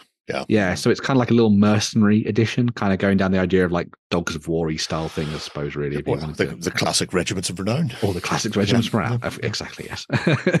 uh, so you get a couple of different ones. So you've got uh, ones for the Soulblight Grave Lords, uh, the Disciples of Tzeentch have got one as well. Um, Covenant there's one for your kind of classic Cities of Sigmar too. So there's like a, a rune throng of dwarves. Um, Oh, well, there would be, wouldn't there? So uh, of Yep. course there is. Yep, yep. yeah, I say that, yeah. uh, with all, all the models that came out in eighth and then lasted for about a minute. There we go. Not that I'm bitter. No, no, Uh, well, And then you've got a whole host of other ones as well that are coming out for this. Um, all of the the specific rules for the regiments of renown are available free over on the Warhammer community website. So if you want to find out how they all work in terms of being bolted into your armies and things and their special rules and stuff, you can just go and grab those online, which is quite nice. So you're not going to have to get them in like a separate book or anything like that. Um, but I assume this will be just quite a nice little way for people to kind of be like, ah, I collect Sylvaneth. I'd like to kind of bulk it up with something a little bit more special. I'll throw in Elthwin's Thorns, or you know, maybe they collect Kruleboyz and they want to, you know, throw some more orcs into the mix. Not, It's- not a bad idea, to be honest. It's, it's Yeah. I collect A, which has Yeah. no shooting and magic. Corn, we're looking at you. Yeah. I would like some Dark Elf bolt Yes. throwers. Yeah, yeah. Yeah, I've, we've been Thank here kindly. before. So it's a, it's an interesting way for them kind of like to mix things up and things. And it'll be I, I don't know how long of a lived idea this is going to be. Uh, it may just be a little bit of a flash in the pan thing, Hmm. but you know, if it takes off and people are like these, it might be quite nice. It also might also be a good way for you to pick up a bunch of models for an army that you potentially might think of, Well, it, Playing? it, it lets you get Yeah. a taster that Yeah, you can yeah. still use. which is Let- kind of cool. Let let us have that for 40k as well. Yeah. Let, Yeah, let that would me be cool. let me legally Allies. run. Yeah, let me Yes. legally run proper Sisters of Battle alongside my Cadians or something like that, Yeah. without saying, "Hey, you're losing a lot of some of your special rules by doing Yeah. that." That Yeah. that would be a good improvement. Hey, fingers crossed for tenth. Well, yeah, should We'll be see. coming later this year. So Yep. It's it's it's an interesting concept. I'm a little bit sad that they didn't actually go with proper regiments of renown. You know, like, like Prince Uther with his dad's stolen bedpost as his banner, and and ah, I mean, have that a, would be cool. have a unique sculpted regiment yeah, rather Yeah. than just because there are already regiments that are out there. But then I suppose if you've already got access to some of them sitting about, then you can just tack in the new rules to to use them in a new way in your game. So it's you know, Yeah. yep, swings and roundabouts. You game with one, you lose with the other. Mengil's Manflayers, please. Everybody likes to see humans skinned. well, the old worn as world is coming back, so you never know. So, Don't worry, I've, I've got 30 of them up there. They're a great regiment to tack in and just make your opponent's life a living hell. If Um, returned. Yeah, well, it's, it's a brave new world, the old world. That's what they tell it's a brave new old world. right, that is enough news. I'm fully sated. Thank you, Ben. Nom, nom, nom, nom, We shall take a quick swish, and when we come back, we'll be rounding off the show with some 3D printing and Kickstarters. Yay.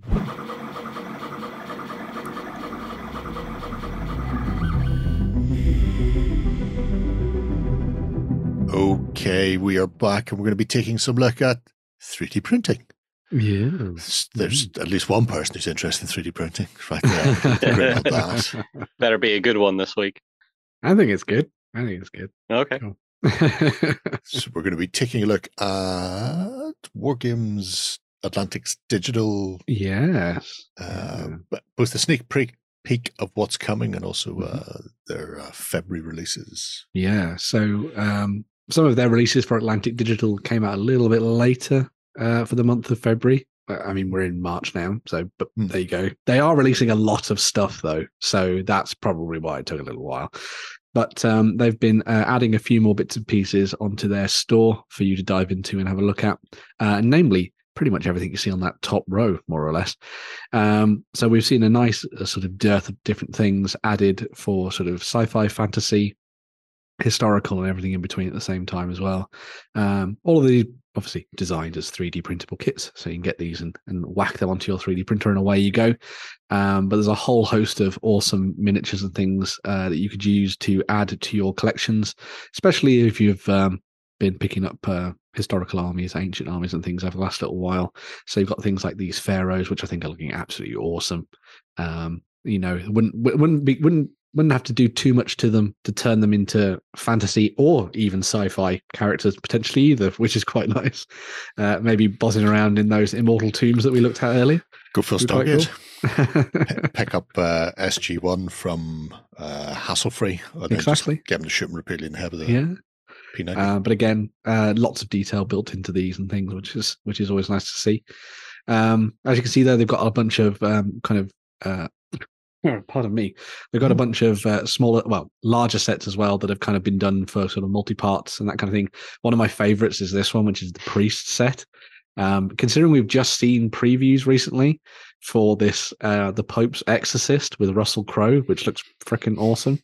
Uh, this stuff was was very cool, and again, could easily be used for something historical, set in a medieval period or the Renaissance or something, or you could use it as something up to date because you got guns and all sorts in there as well. And you know, what's more badass than being able to carry a sword and a gun at the same time and fight demons?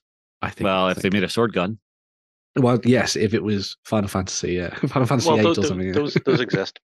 Yeah, that's well. Actually, there are. Yes, you're, right, that's Yes. very true. Uh, but you got some characters in there that would uh, wouldn't look out of uh, wouldn't look out of place in a Dan Brown novel as well, which I thought it was quite neat, quite neat, or a Dan Brown movie potentially. you could um, Yeah. you could throw them in with your oh Spanish War of Independence, the, the, the Spanish Civil yeah. War. or Yeah. if you wanted to do a little seven TV for some uh, Three Musketeers fun. yes, same as well. Or uh, you know, the best, the good thing about a lot of the stuff to do with religion is that it doesn't really change very much. So Ah, It, uh, how we love you. Yeah, so it fits into uh, all sorts of different time periods, and I think this would be an awesome little collection for playing out some pulpy games on the tabletop, which is quite nice. Mhm. Um, you also got the slightly larger unit packs as well. So you've got the ones for the cultists, the the sacrifices, and then the Deathfield Valkyries as well, uh, which are really nice. So again, covering kind of fantasy, um, history, and sci-fi all at the same time. That's an exciting one. The Maori Warriors one is really good. I've always liked the idea of diving into kind of like Pacific Islander warfare, Mhm. and I know there's a couple of games out there that do that. Primal. Um, but and uh, and yeah. Maori, I think, is the supplement for Primal. Yes, yes, yeah, yeah. Uh, I just I think that the models are fantastic for, for that kind of setting and range, and you can have a lot of fun with them. I think. Um, yeah, And there's enough um, enough tribal weapons that you could do Maori tribal warfare, Yeah. or with the addition of uh, some black powder in there, you could do the um, colonial wars then. exactly. Uh, yeah, and the Maori and uh, British start kicking off. this is before all the Maoris were recruited by Weta to be Uruk-hai for, for the Rings. just just before them. yeah, Uh, I think there's a Maori list in Blood and Steel. He said, looking for his book, but he's put because it- they have the it Maori Wars in there, don't they? Yeah, yeah, So, yeah. yeah, yeah. So So it's the right time period. Yeah. So, you know, get your hands on these, get them printed off. And because of the multi part nature of them, you can create yourself some interesting skirmishing warbands or or full units and stuff as well on the tabletop, which is quite nice. I mean, if you're facing one set of Maoris with just traditional weapons and someone has a shotgun, who do you think's going to win? You'd be the surprised. traditional weapons, because your shotgun has finite ammunition. Mm. yeah. Also, the, they ran into problems where the um, the climate, because it was very humid, damp a lot of the Mm. time, they they ran into Ah. problems with Foul uh, powder. warpage and fouling Yeah. powder and all sorts of things. That's interesting that they've gone with like um the half face mask things. yeah, Yeah. which uh, presumably is there to make life easier for people who don't want to have to paint all the very intricate tattoo work Mm. onto the Maori. But it looks raised, which is odd. Well, because it's sculpted. Okay. It's That's- not. that- it's not that- meant to be a mask. It's it's like It's- buying a banner, Justin, that has the the eagle and everything. Yeah. with Yeah, the, yeah, the yeah, stuff yeah. already on it. It's Mm. just there as a like a kind of a painting Mm. guide kind of Yeah. thing. Kind of cool. Yeah. If you don't shade it, you'll not know. Yeah. that guy Also- looks like he's carrying a paintbrush as well. also, I imagine, uh, like many things with 3D print and, and renders in general, the renders are often overemphasized because you have shrinkage in print or casting. Yeah. Yeah. So they, Yeah. they're not as pronounced when you get the final result through. Mm. That's Yeah, what so you'll you'll You'll find. find There's that to be a that's lot shallower than it looks. Probably. There's some of the Maori and different uh, Great outfits set there. That's perfect for Yeah. colonial war stuff then. So yeah, some great stuff there. Nice. Uh, the Aztecs is quite nice. So you've got like a sacrifice set. I love this. They've already done some additional Aztec pieces Yeah. um, to add into the, the Aztec uh, plastics that they do anyway. Mm-hmm. Uh, so here's now just a, a different set, and presumably then you can mix and match these with the plastics anyway, so you get some Yeah. more body types. Something for um, your conquistadors is to that go an up a- against. Aztec a- abacus. You tally up how many people you've killed. I How quite happy like- have I made the gods today? Yeah, I quite like the idea. I like that you've got quite obviously the set's been designed so that you can make things like the the high priest and the and the the helpers and stuff. Yes. I think there's quite a nice set of bodies in there for making the guys playing the uh you know the game that they play, you know, with the Mm. ball and stuff, which would then yes, the, the represent street who would game. get s- yeah, who would where, get sacrificed where the as losing team winners. gets sacrificed. Yeah. It was the winners that got was the sacrificed. in winners. Was it? Oh, yeah, you, yeah, don't yeah. Want, you don't want losers. No, Okay. no. Oh, the gods would be the- very annoyed. You may as well just go out and find any Okay, coward. Fair, Oh. fair enough. Fair enough. Honestly, there is only one thing I would love to see added to this, and that would be a pair of arms that would sit bound behind the person. Because that way you could have the couple of ones that are running, like just lagging it from being Trying to run away from the temple. Yeah. Oh, go full apocalypto. yeah, yeah. I mean, they're not Yeah. far off it already. Mhm. You've even got some Olympic torch bearers as well. There. Yep, that's where it started. The Olympic torch procession started in in uh, Mesoamerica with the Aztecs. Not a lot of people know that. Where's Warren for his historical facts? Uh, I'm sure there's some dude on YouTube for it. Yeah. Imagine there is Uh, there's in this the set of uh, fantasy cultists as fantasy well. cultists. Um, so whether you're playing something Conan based, uh, or Oh, you're great. or you're They're- venturing into Frostgrave, or Stargrave. or not Stargrave. even uh, well, could- Stargrave slash what we were talking about earlier, the SG1 ones. Stargate. yeah. Because they're screaming Horus masks, paint them up yeah. super metallic. So you've got a whole host of awesome, quirky looking models in there that could be used uh, to represent fuck, both the cultists and the cult, the guards of the cultists as well, which I think is quite nice. As we learned Uh, earlier, never summon before you've learned bind. I mean, that that one time you were invited to the party and felt underdressed. Yeah. I, re- I really like the beaky looking heads on them. so Mm. where's the bowl that we put our keys? Uh, Uh, There's a guy Stem. just really happy in his life. Yeah, it's always better to be a sacrificer rather than the sacrificee. very true. Mm. Yeah. that and so- whoever has the biggest hat is clearly most important. Uh, True. So I think this would be quite nice if you mix this in alongside maybe the cultist kits from Frostgrave and North Mm. Star and things, and you could have some really fun, you could have a really fun time with that. Or of course, you could just use it uh, as leader models or elite figures within your armies potentially as well. Which I think is quite Mm. nice. I missed the Uh, Valkyries. I think I yeah. So the last one's the Valkyries. Valkyries, which is the the sci-fi set um for for this for for the well for the month of February through into to March. So it's a set of um bewinged ladies uh in either exo suits, exosuits, or maybe they're just entirely mechanical, save their heads. Who knows? I suppose. Uh, and they are ra- rather than just simply retrieving the dead, honorable dead from the battlefield. I think these ladies probably murder a lot of people. Make And the the- dead. They make the dead. Yes. That or you know with those big clamps, John, maybe they're not retrieving people but retrieving tanks. I'd love to see that flamer. I wonder if that flamer's in here somewhere. Because yeah, they're all quite interesting. The the body itself is very vulture from Spider-Man. from where it's been- Spider-Man. Yeah, Yeah. Yeah. where I do like played the big Batman. glaive weapons. Mm. It's um, they're the kind of weapons that you could do a lot of nice things with glow effects on. I think. Mm. Um, I love that as well. She- Using the she's wing gone of a full- shield. She's gone full Batfink. Yeah. Wings are like a shield of steel. Yeah. Oh, they need to release a karate now as well. I mean, Where's the look at that. flamer? Show me the flamer. I will cut you, Wargames Atlantic, if you don't show me the flamer. Charlie's in a in a corner somewhere crying. So He's meant to be Can I coming get into over weapons visit next now? month. Gunny guns, yeah. gunny guns. there's the flame. Flame There's- flame. Yeah. Um, I want it from another direction. Mm, you Oh. Shame. Annoyingness, you. I but wonder the if nice thing that about- is has to be done like that, or if the flame is optional. Because it you looks. can always snip it off as well, can't you? I suppose so, yeah. Yeah. but, uh, but if it's all billowy from the front ex- vent, from Mm. the, the Aye, I don't know what the front through of a. No, but let's go with vent. Yeah, Yeah, if you cut that off, you're gonna have to remodel it. Mm. See, there it is. There, being all Gooey. gloopy. Flamey flame. but would be I think these would look really nice. I think they'd come together really well and very quickly as well. Especially if you went with like a, a blue metallic or something for the for the body armor and the wings Hmm. and things. Mm. I think it'd be quite you, nice. you two can lean into the uh, Thor Ragnarok feel of a Valkyrie yeah. Drop While- them into your while uh, playing the immigrant song. yeah. really drop them into all manner of different sci-fi armies. I, Mm. I suggest, alongside the Einherjar and stuff like that, and uh, Yeah. maybe use them with your space dwarves and things. That'd be quite cool. Filthy space Um, dwarves. But yeah, so that's kind of a look at what they've got um, coming out kind of February ish. But uh, March is also Mhm. going to bring bring uh, a whole host of new miniatures as well. So they're going to be doing what they're calling the Imaginations. It's, a uh, classic.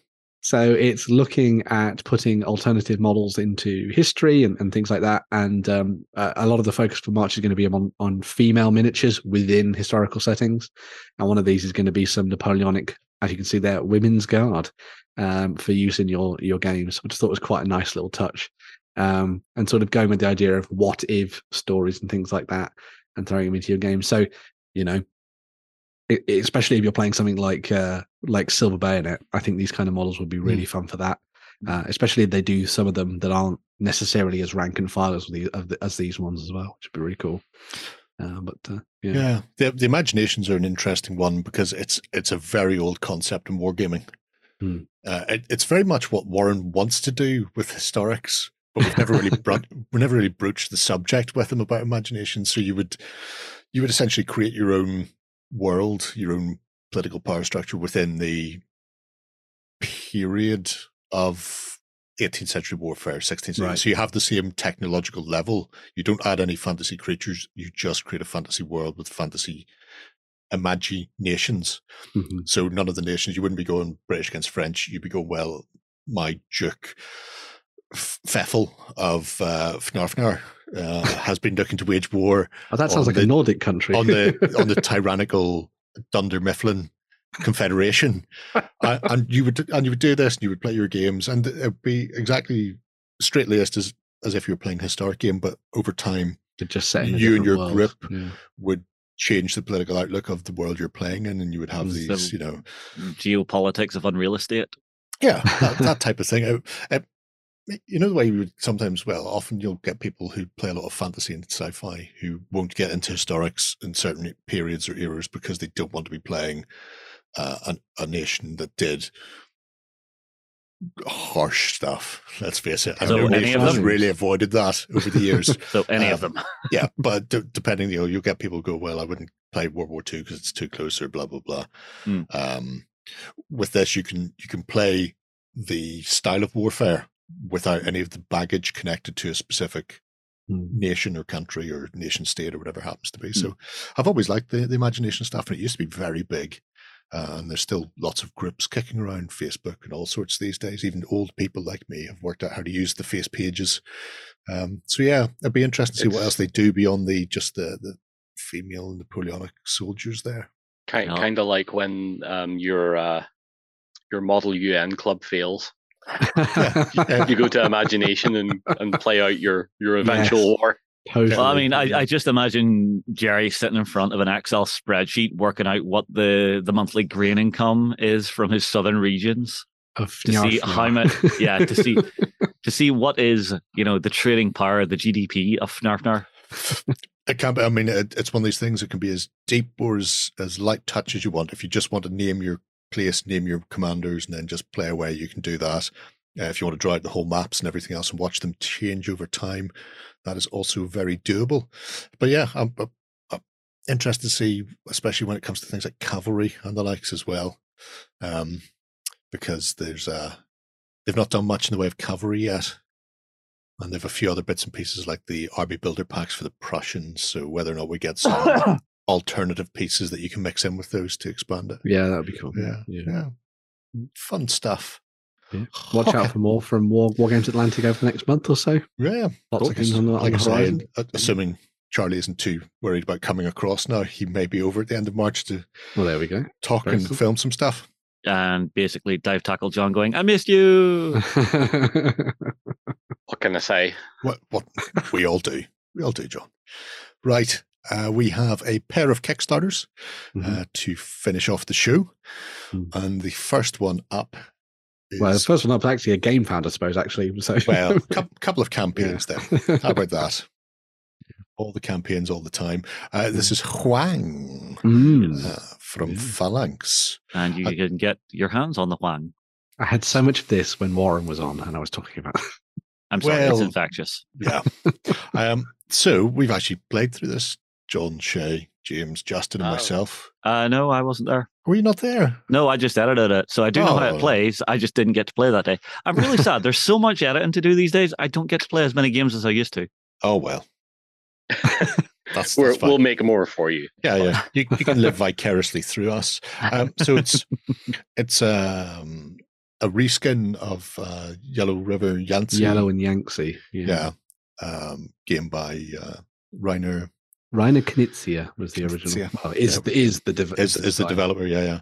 Whereas this moves it into the warring states of China, um, and it's an interesting game because sometimes you can get uh, tactical games like this with tile placement where you can double down or lean into a specific style of play. You just go full warlord and, and run over everybody like the Mongol Empire, or you just take all the money off the board or all the grain, whatever it happens to be. But um, when you're building your foundation for your kingdom, uh, you're having to sort of split your uh, vision for your territory, shall we say, between uh, military, trading, artisans, um, district governors. And at the end of the game, you take the lowest value that you've managed to accumulate. So you've got to keep your eye on five spinning plates across uh, the, the nation, so to speak, while at the same time keeping an eye on what your opponents are up to. Um, because if if one of them comes too close and you end up clashing, you could lose a big chunk of your territory, or you can lose uh, time and and resources to trying to stave off an invasion, or just you know, um, the wealth just disappears shockingly. Uh, so it's it's not asymmetric in the forces that you have, although there is a certain amount of asymmetry with the, the sort of gameplay. Um, but your your factions are always trying to run this sort of balancing act between them, uh, which I really really enjoyed playing. See, the the interesting thing from having watched through it, Jerry, was seeing how everyone else was playing it. They were fighting between each other for all the different resources. You just Mm. went off on your own and went, "No, I have the golden pagoda. It's all wild. It's just all the golden pagoda." Uh, well, there were two reasons for that. One, I accidentally ran into Shay early on and lost a big chunk of my warlord and Aye. territory and power. And, and secondly, I never seem to get because you're having to deal with five resources constantly, even five t- build types. Um, the golden pagoda, the, the the lucky golden pagoda, allows you to substitute those resources at the end um, for any colored victory point, so you can try and rebalance. So if you're you're at a deficit, it's not a great way to play the game, but it certainly had some elasticity to pull me back into contention a bit.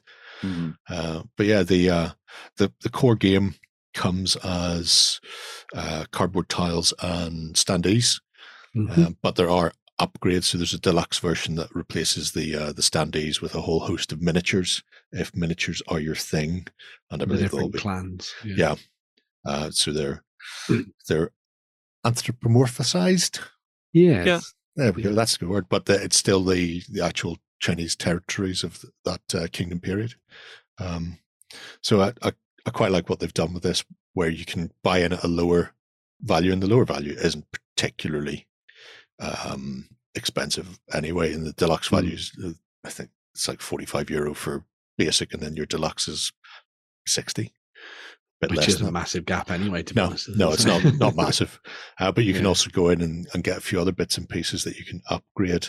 Uh, the Gamefound campaign includes things like uh, I think it's a linen mat or a cloth mat. Yeah, you've got a game mat in there. Yeah.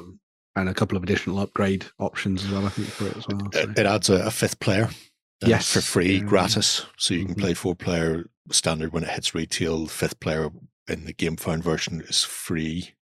Uh, and then there's an expansion as well, which I think is Gamefound exclusive.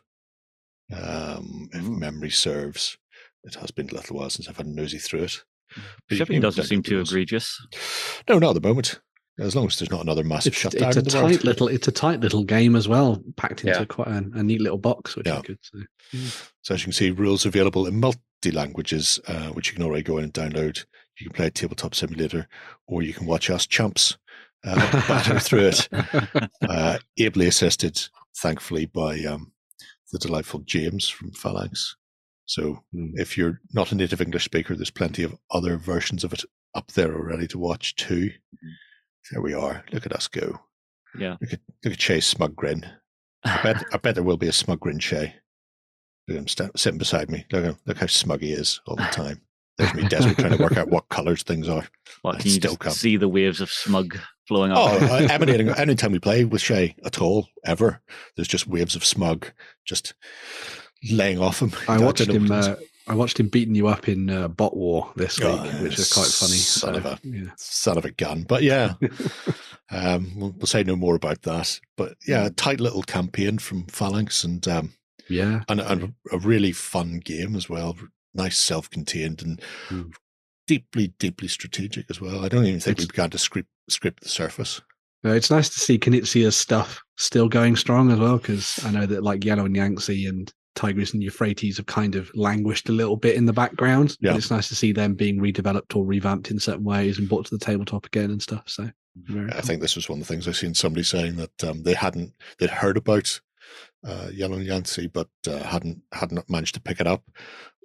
Whereas if that's the sort of gameplay you're after, then you can grab this and Mhm. uh, get it at a, yeah, sounds a very reasonable price. So yeah, it's It's uh, tempting. An absolute cracking little thing.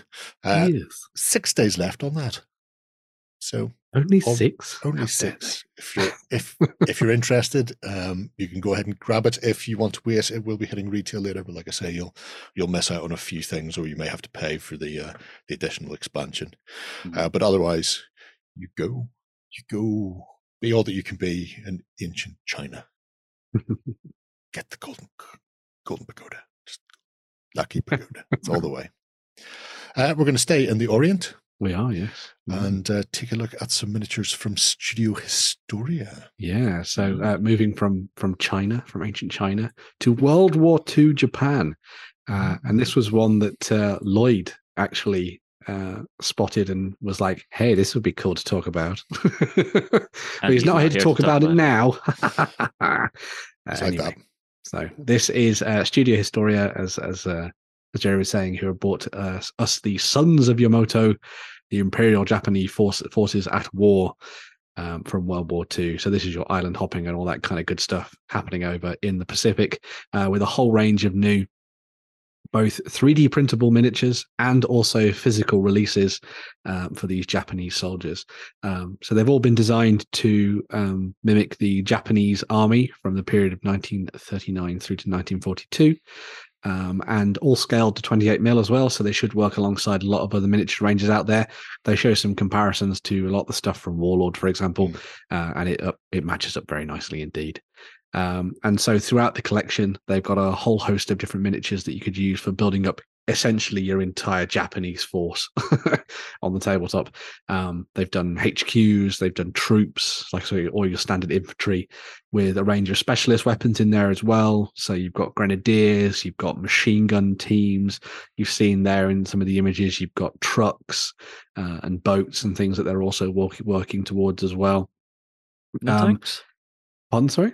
No tanks. No, ta- no tanks as far as I could see when I was looking through the cam- Sorry, John. campaign. Although they might have just started to add them in later on as well. But um, you know, I- I quite like the fact that they basically just gone, "Hey, we're just going to do all the bulk force of everything." Well, I all mean- your kind of standard infantry and stuff. So yeah, On a lot of the islands, certainly the smaller ones, there weren't any tanks. well, that's true. Yep. Yeah. So So um, obviously some of the bigger ones there were. It's also interesting that they've they've pitched this as between 39 and 42 as well. mhm. Um, theoretically, some of it would obviously work for later. much later Um, as well. Yeah. But I was talking to some uh, some people about the early Pacific War recently as well, and they went essentially they they aimed their game at around about the same time period because at that stage there was still an awful lot of back and forth. The Imperial Right, Army hadn't yeah. been completely ruffle stumped by that stage, so Yep. so there was attacks and counterattacks on both sides. Yeah. It was a more balanced um, uh, sort of forces campaign in, and in the Pacific. Yeah, stuff. yeah. yeah. Uh, But I love that they've gone to the lengths of like really delving into detail in terms of the troops and how they'd be represented. I think what's quite nice is that they've it feels like they've gone a little bit further than you see like kits from Warlord have gone with Hmm. like lots of the additional accessories and bits and pieces on there. I love the flags, the Japanese flags strapped Yeah, onto their uh, bayonets and rifles. rifles and things. Like it's really cool. Like Wearing that sniper, shoulders. he looks like he's he's got um like thatching. Yeah, it's like you know, a like like like like grass or like, something. like like a grass ghillie exactly. Yeah, to hide them. Yeah. It's a really nice touch and really nice pose as well, sort of cross legged with the sniper rifle. They've also done some really good stuff in here for um for kind of like weird incidental bits. So one Mhm. of the sets they've done, which you'll see as we as we go through, is, uh, is called the Crossing Men. Mhm. So whenever they had to cross over rivers or you know areas of water, a bunch of soldiers would jump in the river and hold a ladder on their shoulders, and then the other s- soldiers would walk Run across, across it. I suppose it oh. makes sense for like four, four, you know, four or five men to get wet rather than Rather the whole company. Who Yeah. annoyed the sergeant today? Oh yeah, true. Yeah. um, but as you can see here, and as I was saying earlier, they've they've done a good job of bringing together all the different elements you need. So you got machine gunners, you got your mortars, you got your snipers, you got your standard soldiers. There's the crossing man. I thought was really neat. A little vignette. That's really cool looking actually. yeah. Yeah. Such a, a you know, there's a guy carrying around a whole bunch of ammo. You don't want them falling in the river, do you? So It's like the idea of putting that, at, you know, making a river section, and then at some point during a game, just just Dropping Yeah, that just in. that down to Yeah. cross. that that's your fording point there. Yeah. I can see why Lloyd was so taken with this. Studio Historia do some beautiful stuff. They did They the do. American Civil War Mhm. range Yeah. um, previous. but uh, it's a nice set full of very dynamic uh, miniatures that uh, that cover all the bases. As I said, they've got um, digital offerings, so if you want to just get your hands on uh, the STL files and print them all off at home, Mhm. you can do. Um, if you want to go that extra level and get them out, to get them physically sent to you, then you can get yourself a platoon, as you can see there, and you essentially get everything you'd need for running a uh, a Japanese army on the tabletop in something like Bolt Action or Mm. whatever, uh, which is I think is really nice. And as you can see, they're unlocking a whole bunch of different stretch goals as they go as well, which is good. Um, but yeah, Studio Historia and some Sons of the Sons of Yamato. I thought it was a really nice little one there to kind of bring people back around to World War II and fighting in a different theatre of war from the, the norm. Yeah. well, So Hundred percent. It's um, it's a really nice, nice set, and it's it looks like with the stretch goals they're hammering through that's going to be a comprehensive set as well. For yeah. uh, I can't, I'm not seeing anything massively missing so far. Um, you know, Yeah. you're not you're not going to be looking at it going, Ha-Gos "Well," and Chi-Has, maybe. yeah. Yeah, but if Mhm. they don't if they don't hit the top end unlocks, you're not going to be too worried that you're not going to be able to field a viable force. It's all I there that you get the already. boats, the big landing craft, and the and the bunkers they would have been in as well. Is really cool. Oh, so good. recon scouts and oh beat, beat the last kickstarter campaign stretch goal we made this before can we go further yeah, bicycle trips. so that's quite good Bicycle Like- trips would be kind of fun. yeah yeah. And Hmm. they've got some social stretch goals as well. Mhm. yeah but we don't do social who, who goes near social what's this Why would you Huh? get into What's- wargaming to talk to other Well, people? appar- apparently, at Oh, least I tried to apparently at least fifty people did. Oh, that's- that's terrible terrible sign They're out there, man. You, you got to keep an eye out for them. Don't trust them. I've just noticed Oh, Hero seventy-three backed it's, that must be a ridiculous amount even i haven't reached that Hiroo Onoda service. He was the one. he was the guy found in the 50s, uh, wasn't he? Yeah. Oh, it- He sur- sorry, he surrendered in the 50s. 50 oh, yeah, well, yeah. Yeah. Oh, They- when they Poor- had to dig- Dig his old commanding officer out of a retirement home because he Yeah. wouldn't believe it wasn't a trap. Oh, there's some really nice ones in there. Oh, atonement for failure figure. oh, uh, seppuku. Yeah. I'd, I'd almost, uh, I'd almost try and work out how to do social to try and get them up to that. I, I won't though. The only social I do is anti. Right, Sons of Yamato Imperial Japanese Forces at war. That's cool. Eight days left, and also Mm. funded. I think that wraps us up for another week. Cool. It does.